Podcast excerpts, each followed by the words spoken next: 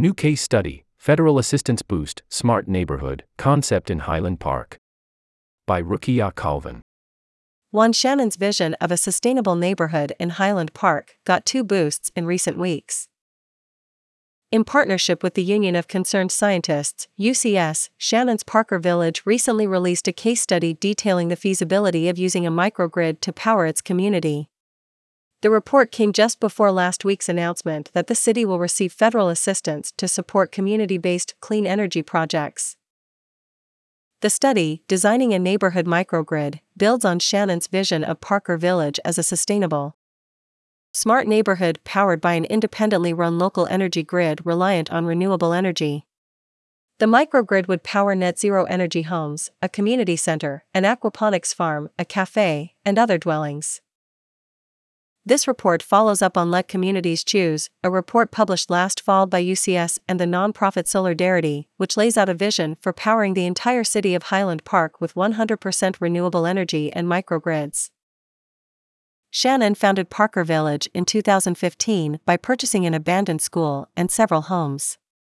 He has since built a community garden and is in the process of rehabbing several homes. The report outlines how a microgrid system for Parker Village would operate independently of D T E Energy. It also identifies potential options, including grid connection, as a backup in the event of an outage.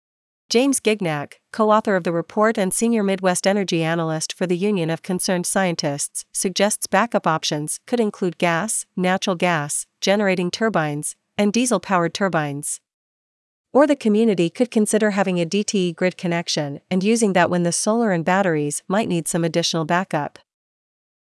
Gignac acknowledged that backup options such as natural gas and diesel aren't as sustainable as the microgrid, and that connecting with D T E would mean dealing with the complexities of utility rules and charges.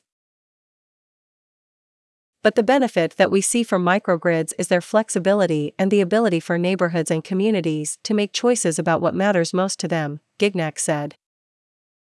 Though Highland Park's relationship with D T E throughout recent years has been fraught, Gignac points to the option of public-private partnerships for a more sturdy grid system. One example is now taking shape in Chicago's majority-Black Bronzeville neighborhood, where the country's first neighborhood-scale urban microgrid is set to come online. The Bronzeville project is supported by funding and technical assistance from the U S Department of Energy and local energy utility ComEd.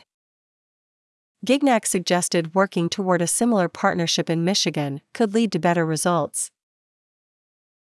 The utility becomes a partner versus a barrier to local communities and neighborhoods pursuing microgrids, he said.